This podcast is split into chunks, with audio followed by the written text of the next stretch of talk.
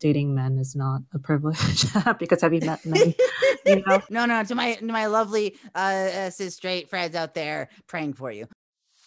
Hey there, everybody. I uh, hope I am transmitting to you in good tidings. I know that I am especially stoked to be bringing you this episode of Library Hours. It features a dear friend, an absolute genius. Poet Muriel Leung is the author of the book Imagine Us the Swarm, which just got released by Nightboat Books. You may also know Muriel through her other books, Bone Confetti and Images Seen to Images Felt. Or maybe you read her works in other publications like The Baffler, Cream City Review, Collegiate, Fairy Tale Review. She's a Pushcart Prize nominated writer, and she's here to talk to us about her stuff, but also to talk to me about an author she introduced me to, Carmen Maria Machado. We're going to talk about the short story The Husband Stitch from Machado's Her Body and Other Parties. I've been seeing it online, a growing response to her work over the last few years, and I'm so excited to talk about it. If you haven't read the book yet, don't worry, it's a collection of short stories, so you can listen in on this one and then read the rest of it. You won't be spoiled. If you like it, uh, then go to your nearest book uh, dealership and, and pick it up along with Muriel's Imagine Us the Swarm. She's going to do a reading for us up top, and I'm just so excited. I'm, I'm going to get I'm going to get into it. Let's go.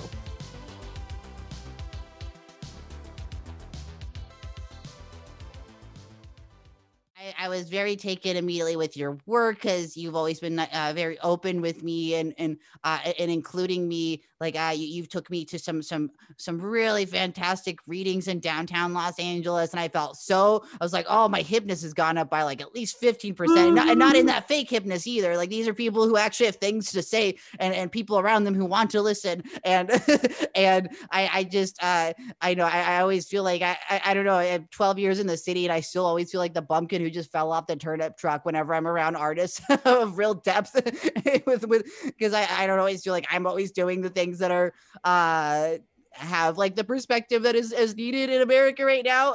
Say other voices that you've introduced. I don't me to. know. uh, I just watched you take like a testosterone shot like on stage. You know. uh, yeah. One like, time. One time. I, you know, I, I've done that a couple of times now. Uh, Muriel was very nice to come out and, and watch me perform. Yeah, I do. Just yeah, love your drag persona um so much because it is just. Wonderfully messy. that's a, no, it, that's probably the best. But it's messy. I want. I want to know more about like, uh, what is it like for you when you when you do your readings? Do you do you get stage fright, or at this point, it's like lecturing or doing readings just kind of like something you you're, you've settled into in your in your profession? Well, oh, wait, so are we are we recording right now? But yeah, yeah, this is, we're already into it. That's why that's why I want to make sure I'm getting it back on you and not talking about my my stupid drag stuff too much. uh, no, it's not stupid. I love it. Um, I think it's all part of. I mean, we're talking about performance, we're talking about art making, and we're talking about um, gender, which is very much what you know. A lot of like my my recent book is. About I haven't gotten a chance to read it yet. I'm very excited. Yeah, I mean it, it's so this this forthcoming book is imagine it's called Imagine Us the Swarm, and it's from Nightboat Books, um, which has an amazing catalog of cutie B I P O C um, folks, authors. Should so I highly encourage everyone to check it out. Um, and this book kind of came at uh, follows my first book, which is called Bone Confetti, and mm-hmm. it was just. It started off as just sort of reflecting on um, what it, the process of writing a book was like, and especially because that first book was so much about uh, painting this really speculative landscape of grief, and I was just talking about a lot of things using this like highly figurative language, and I wrote it at a time when I was, you know, in my M F A program in Louisiana, um, and I just. I think I wanted to write about identity in this way where people couldn't um, pick it apart in the way that I think a lot of times like white audiences like want to find like these what they think are legible racialized objects, you know? Mm-hmm. And I think yeah, I was yeah, yeah. protecting myself in a lot of ways. I didn't want to share elements of my my like my biography, my family history. I just felt like it wasn't a safe space to do that. And so I think I do believe that. You know, speculative genre, you know, imagining other worlds. Like, it's a really powerful move. And I still stand by the book, but it also left a lot of things that, you know, hadn't been excavated. And so um, the writing that came after the first book was very much just reflecting on the process of writing. What does it mean to write about one's personal familial history in this way that acknowledges that a lot of it isn't perfect, but there's also this burden of representation that comes with being Asian American, um, a woman, in my case, a cis woman, and how I think about our my gendered history um, in relationship to like other Asian American women, femmes, non-binary folks who've been read as femmes. You know, I I think it's about, for me, it's it's been about trying to forge a different kind of conversation in which we're looking at this history and not just saying and not, not assigning um, characters who are bad or good, but looking at the various ways in which historical violence um, and political violence has structured the way that we relate to each other, and to have compassion, enough compassion for the people we choose to have compassion for, um, but to also want something different for ourselves. And, and and so and for so to talk about trauma in this way where it's not mutually exclusive from mm. from um, thinking about like a future of healing, of um, you know, learning, being curious about um, these things that make up our complicated history on on a sort of like broader social level, but also, you know, our, my personal familial history, which is full of, you know, bad actors. You know, I think like a lot of this writing is very cerebral. It's it's there's there's a lot of um, blended essay, poetic forms. It's a lot of the work is really hybrid, and I think it, that sort of messiness of it is is the product of just like having all these remaining questions um, over the years of just like, what do you do? You know, what what is your responsibility as a writer? What is your responsibility to the world? Um, in in your um, current social position. Um, and so I thought about mine a lot, you know, as an Asian American cis woman who's queer, you know, who's who's a survivor, who has witnessed like different, you know, types of violence, you know, in my life. Um, and hoping that in some ways, like this literary form can do justice to that. Uh, you know, as I was fortunate enough to to have read excerpts and stuff from Bone Confetti, you you know who it reminded me kind of of, not necessarily in content or even form, but in that sort of, uh, it, uh, is David Lynch's. He started out as, as like an impressionistic painter in his college days, and they kind of like went over into film from there. But I really, I really connect to to artists like you and him, where you lay out these images uh, that are very concrete and mean something very specific to you. But you, like you said, you weren't necessarily interested in holding my hands or giving me clear, concise answers to what it was. You were just saying, here are the things, uh, I, I, you know, I hope it elicits this emotion from you. Is there, is there any piece that you would uh, be what, like a small thing to, to read to us? Cause I'm, I'm just so excited. And I, and I know uh, a lot of my other listeners also uh, are, are into, into poetry as well. And so I, I just wanted to take the, take the opportunity if you if you're in the mood to do one. Yeah, I will read. Um, so the the book is um uh comprised of different um I call them essays in verse. You know, mm-hmm. So there's different sections, and there's a final section which is just a series of poems that I think begin with the same um, refrain, which is suppose. Um, and so each of these poems, in a way, is kind of like reimagining a different type of future, reimagining a past wrong or past harm, and just kind of like running with the speculative theme of just trying to imagine something different. And so this is one of the poems um, from that final section, and it has no title. Suppose the impact was a bell, a warning instead moving through a hollow factory. The violence of men and the colonial rituals of their past were a lesson. In the pedagogy of grief, the earth was good, and then history, the stalwart chemicals of its wake, still seeps in the soil. Would we not reverse that too, if we could? The atomic weight of him pressed so deep into my torso that generations after would feel the soreness of ribs. Suppose my grandfather never struck my aunt because her cheek was there, and my father, in his piety to the self-same heaving, did not instead tell her to move out of the way. Because I was born witnessing, and in my queerness still desire the love of these masculine injuries, I listened too closely and was lost. The pattern undulates and recedes. Suppose I became the sound of wind chimes crashing into the ground, startling the other body there that would not move. The ghost of my future visits my past and tells her, "You have to be brave." I could fortify my life this way. My allegiance to the bone, its refusal as instruction, will buoy me when memory is not enough. To feel even now the soft impressions of many thumbs. They are not the violence I remember. There is nothing left to forgive. Oh, just just a gorgeous stuff. Oh gosh. Uh, and I think I think it's your ability to to draw these these these metaphors that just are in, in, in, and then just go straight into very explicit uh, lines and stuff. I think that is the dance and the rhythm that attracts me so much. Is it, it, it very much uh, feels like in and out of a dream in some ways, you know, like a daydream uh, that is not mine, uh, but I very, I'm very fortunate to witness. So thank you for that.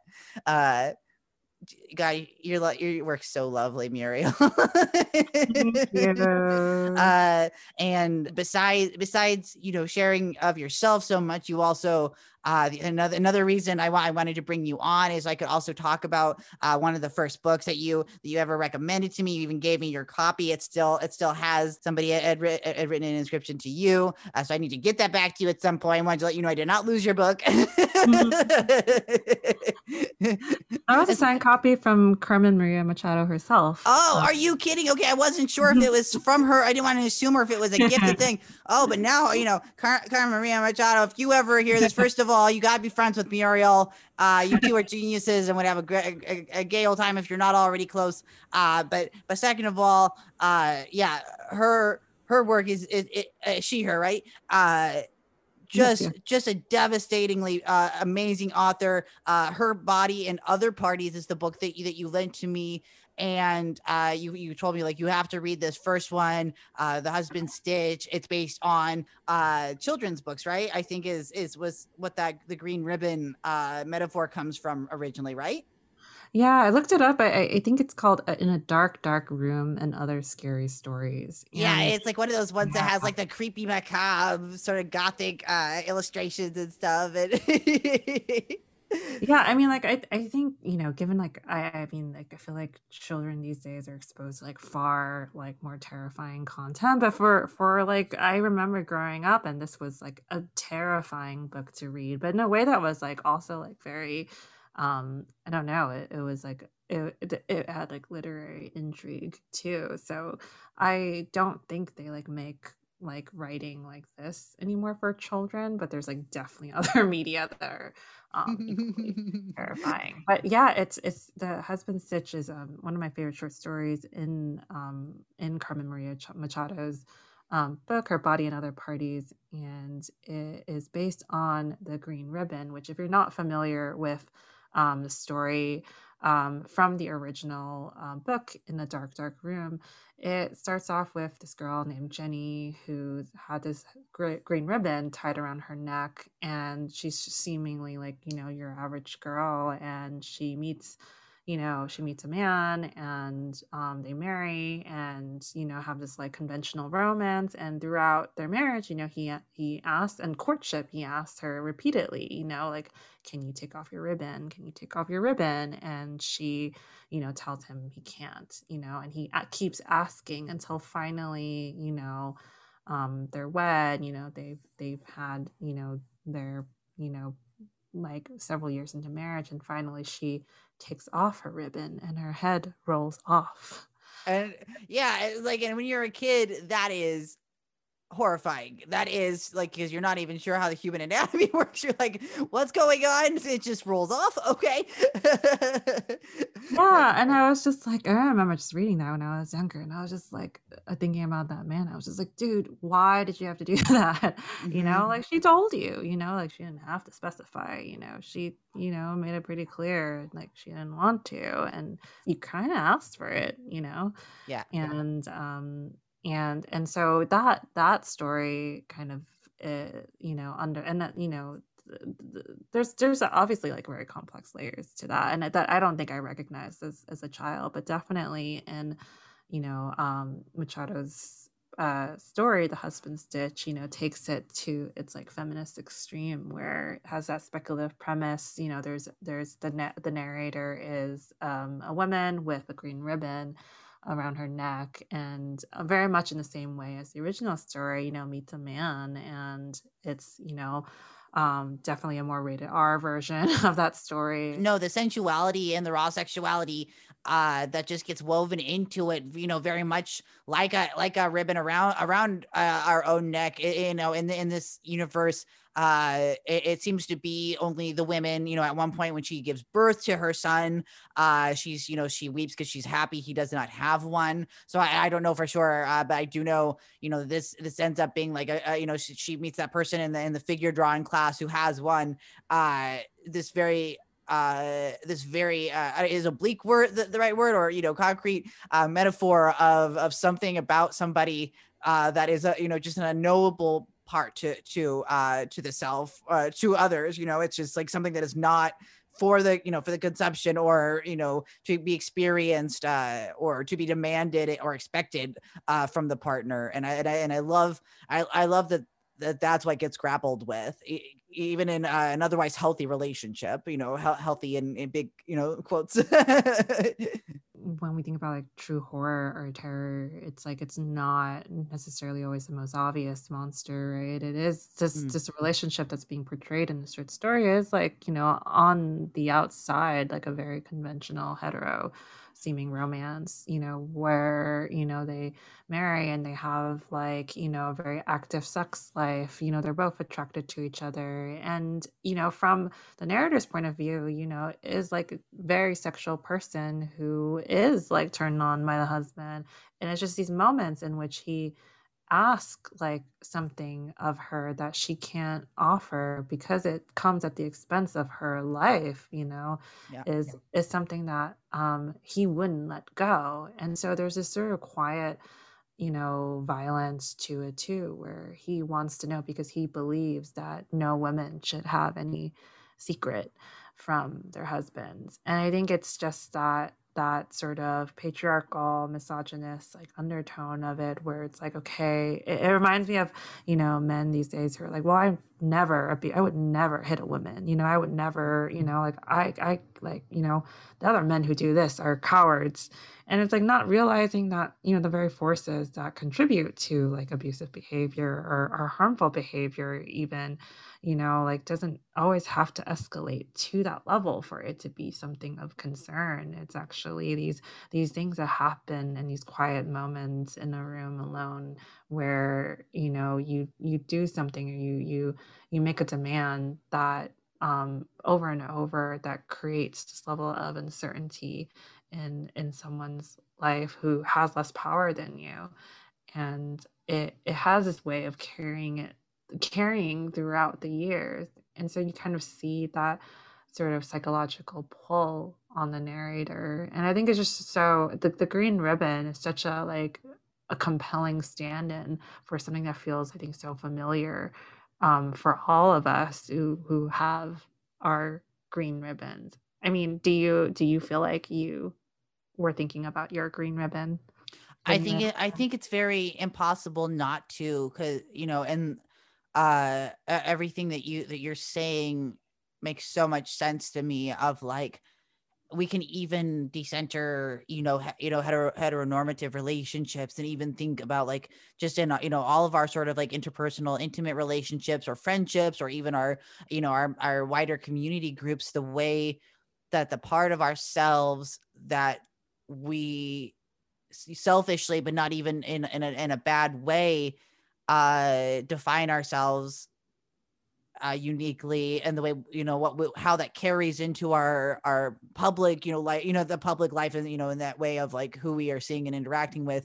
Uh, I loved the examples of like when she uh, she her son gets the, the the the starring role in a play, and she she and, the, and some of the other mothers are sewing, and there's another woman who has a ribbon that's like uh, connected to her fingers, and you know it, and I, I was like trying to be like uh, you know just in that spe- speculative way of like it could be anything, but I was like, oh, is that even something around around like class or able-bodied uh, or some sort of uh, of privilege, like part of that sort of access where like that woman was was uh even more um curtailed by her her ribbon because it was like tangled up in her fingers and getting you know caught into the into the very things that she was trying to sew into a fabric of uh, for somebody else, uh and I and I thought all of those, it was just a very beautiful metaphor for all of that way that we carry our private self into our public life, and and how we how we kind of like have to keep very careful uh guard of all of those things, because we can you know, at, at times, you know, and, and ultimately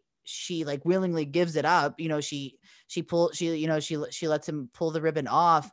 And I, I, I very much want to think more about like, what are the parts of myself that are just for me, and how to feel more okay with that as somebody who wants to uh, put a lot of myself into my work, uh, you know, and not leave very much, not on the table, you know, what, well, part of, of, of me of Reed can exist in, in that isolation.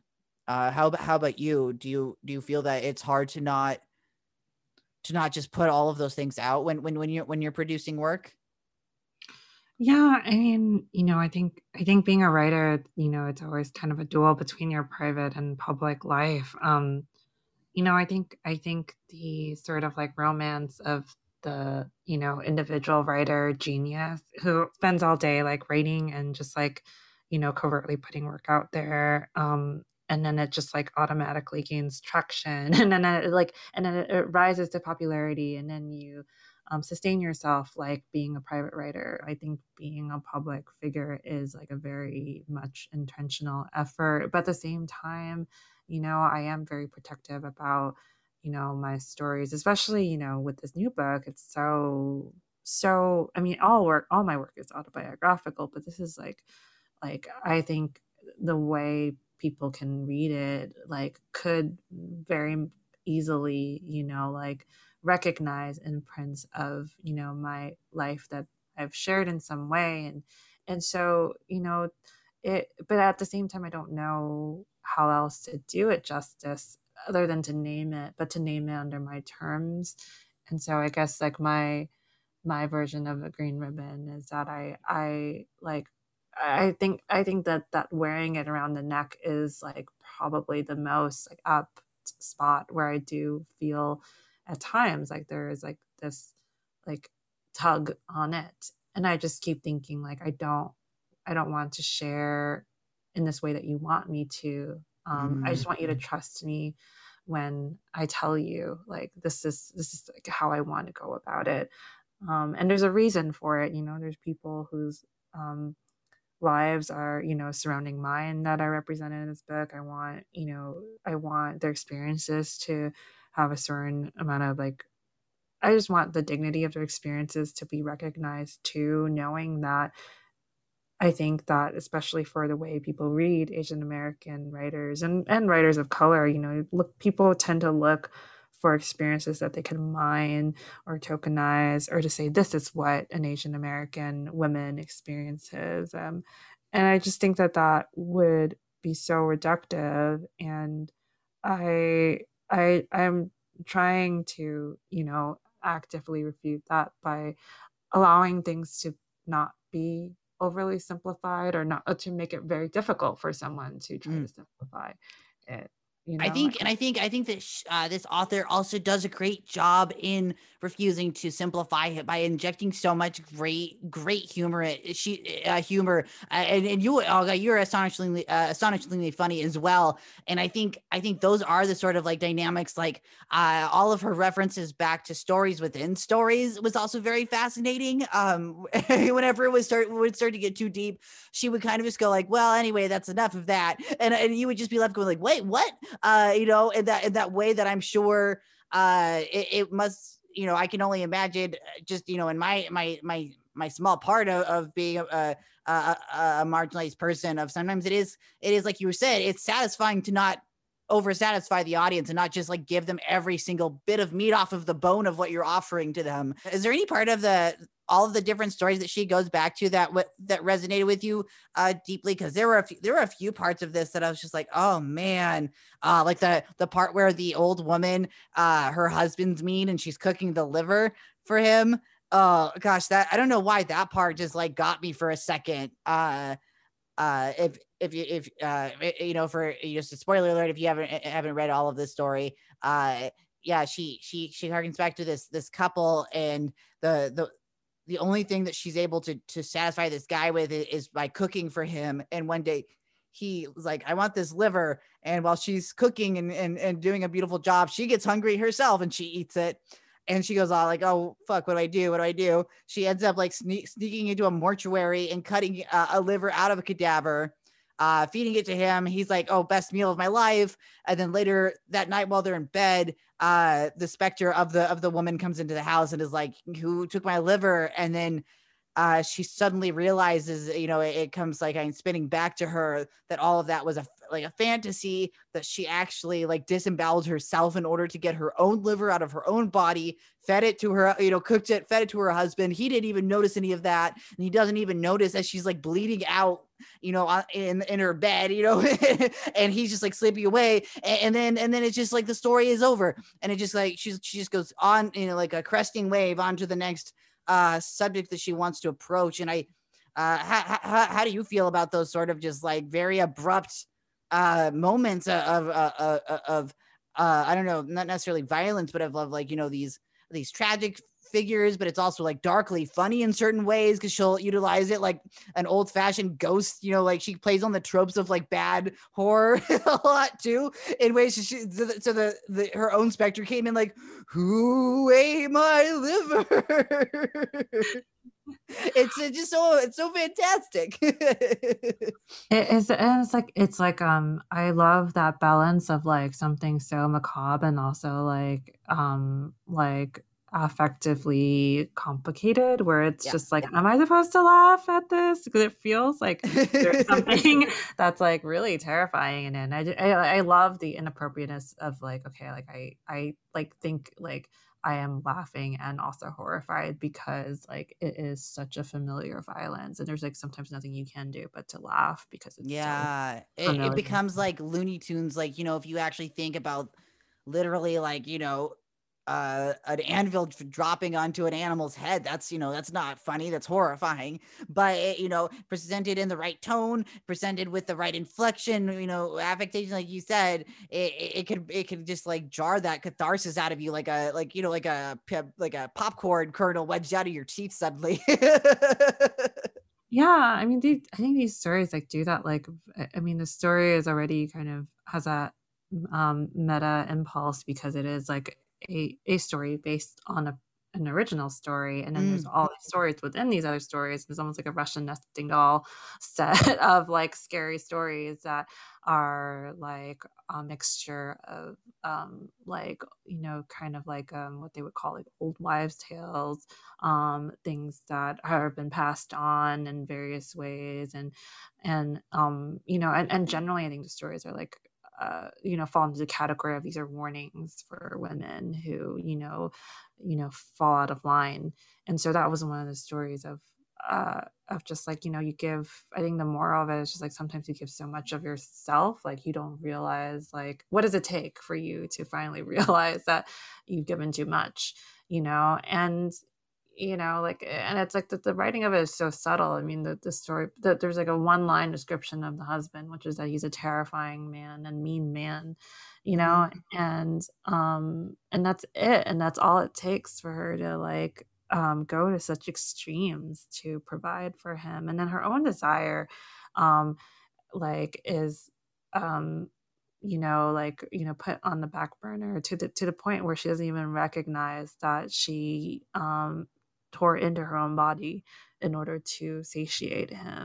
And I think in many ways, so many of us can um, feel like a little bit of recognition in that experience too. Like, how many times have we also done this in our lives, you know, um, like, like sacrifice ourselves not realizing that we've done that, but because like there's another person out there who holds a certain amount of power over us, and it doesn't even have to be like this like this menacing power. Sometimes it's just power is just hovering, you know? Yeah.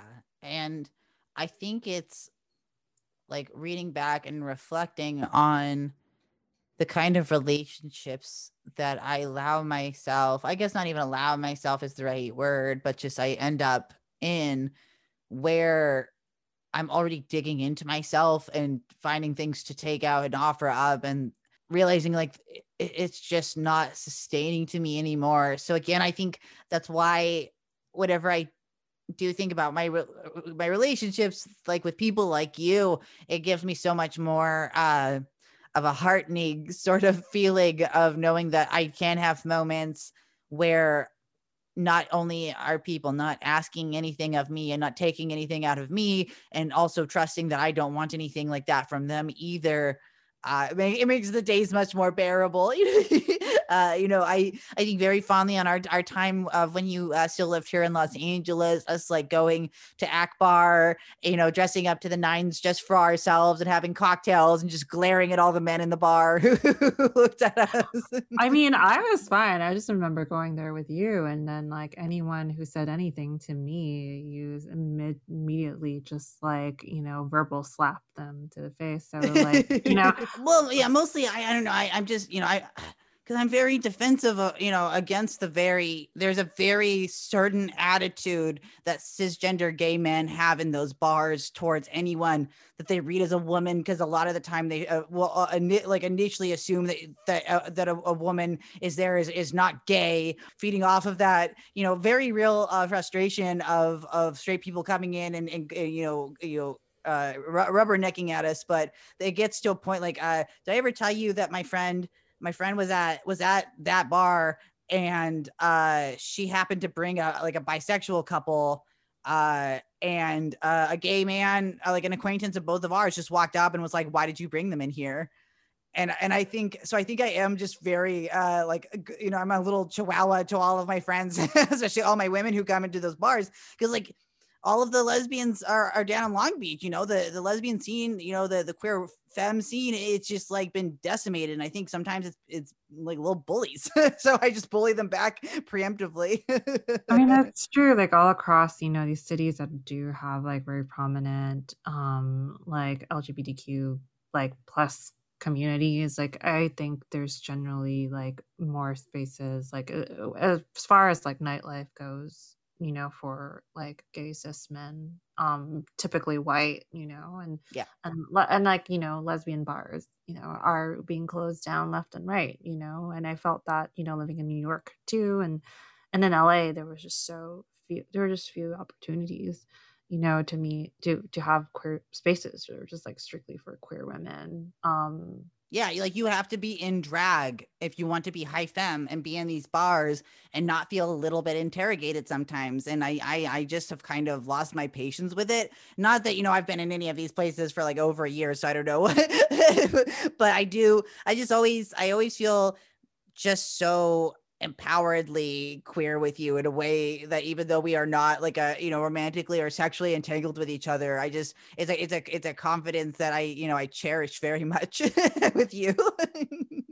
Yeah, I think it just comes, I don't know. I mean, the way that I come, I, I and again, like my se- sexuality is like, you know, really evolved like so much over the years, or at least I will say like my understanding of my sexuality, where me too. I, you know, have, you know, my relationship with like, you know, cis men as someone who's queer, you know, some, I mean, I'm I'm fine with the label of bisexual when it's like convenient. And I do think it has a very complicated history that I'm still attached to, but yeah, you know, for the sake of, you know, reflecting the variety of like people, like gendered people that I've like, you know, been attracted to, dated, have relationships and have intimacy with, you know, it is, it, it does span a spectrum. And I think that I, for so long, when I've been with um, cis men who are primary partners or have been in monogamous relationships with them, I felt so self-conscious about my queerness. And I think it's so, just so different now. You know, I'm in, I'm in, a,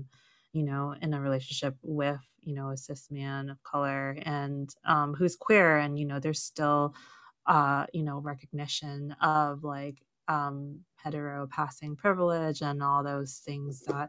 Which even I so think true. I, I'm like, I know, I, but like even that stuff, like it, it to a certain extent, I'm like, how how is that like, you know, not to tell you how to like label label your own stuff, but I'm just like, you know, what's what's passing, you know, what privileges are you two necessarily gleaning off that are so profoundly that, you know, that we can call it like a passing sort of thing, uh, which is all already like a highly racialized term. So I don't even like to use it in my own, ter- you know, my own, uh, the way that I describe anything myself too. So I don't know. I just feel like there's so much pressure on people who are not like, you know, who don't just identify as being attracted or or wanting to have these relationships with one one type of gender or one type of look of person.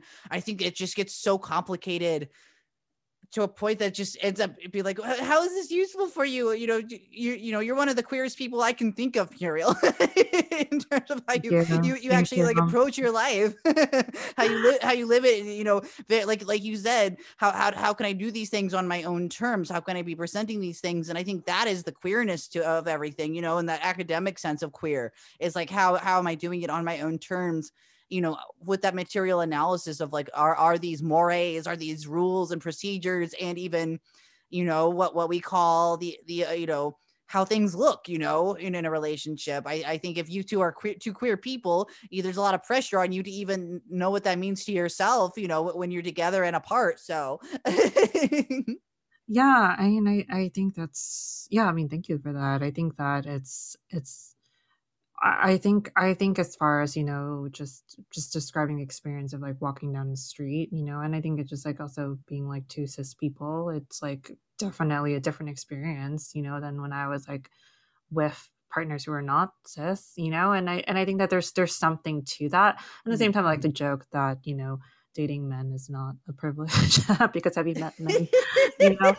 Um, so, you know, I, I do like, you know, very much like lament the experiences of straight women who have like, no other options. So very sorry for um, such um, suck. Such suck. I'm so sorry. Wow. Yeah, yeah. So sorry. So sorry. No, no, to my to my lovely uh, uh, cis, cis, cis straight friends out there praying for you. Thoughts and prayers at the same time. Uh, Muriel, I, it's been it's been so lovely to be able to talk to you about about your work and about the work that we both love, and then just about the love that I have for you in general. Uh, I feel I feel again the very privileged to have had you on my on my show. So thank you. Thank you for having me.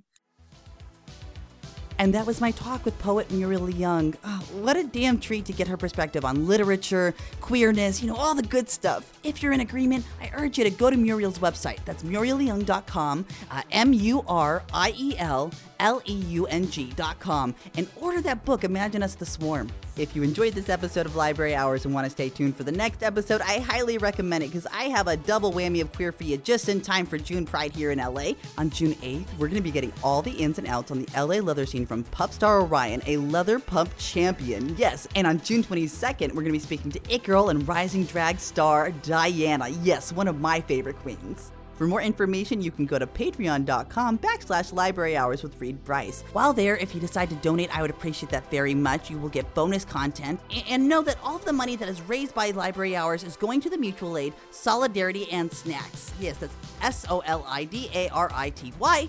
S N A X on Twitter if you want to reach out to them. They provide much needed food, water, and goods to people living on Skid Row. So yeah, uh, go ahead and uh, subscribe to our YouTube, follow us on Spotify, give us a review, uh, some feedback on iTunes, any way you want to reach out to me. I- I'm glad to hear from you. And uh, until next time, please take care of yourself, listener. You deserve it. Okay, bye.